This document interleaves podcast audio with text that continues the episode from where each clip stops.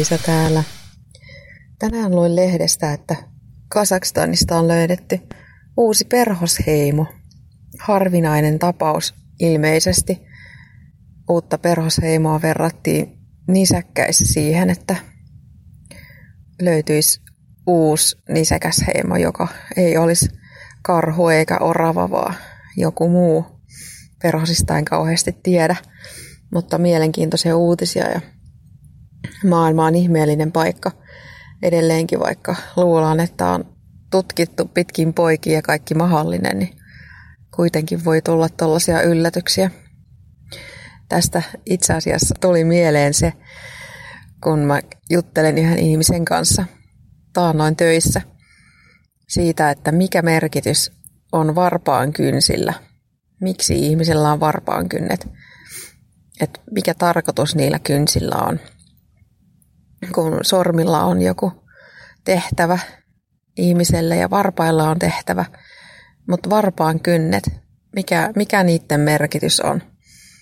Ja kumpikaan meistä ei kyllä keksinyt, että miksi ihmisellä on ne kynnet varpaissa. Mutta hyvä kysymys. Kerro, jos tiedät. Mun mielestä on tosi hyvä, että elämä jaksaa tarjoilla näitä yllätyksiä, kaiken näköisiä juttuja. Tietysti aina. Ne yllätykset ei ole kivoja, mutta yllätyksiä joka tapauksessa.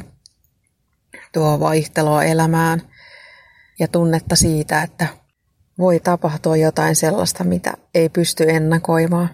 Ja että niistä jutuista voi seurata jotain hyvää, ehkä jopa uusi suunta elämälle.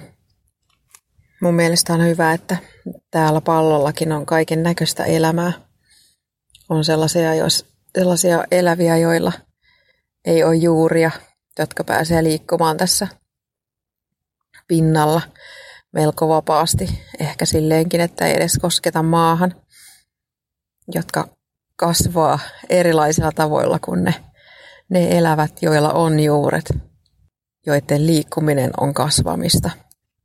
Ja että löytyy sitten niitä tutkijoita, jotka vielä näistä monimuotoisista asioista, niin onnistuu löytämään jotain uutta.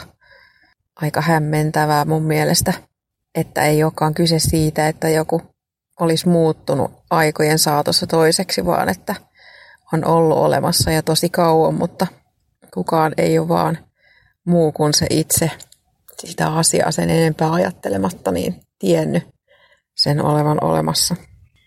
Yleensä ottaen lienee kuitenkin niin, että ne asiat, mitä pidetään totuutena ja faktana tänään, ei välttämättä ole sitä enää sadan vuoden päästä tai ainakaan nyt tuhannen vuoden päästä.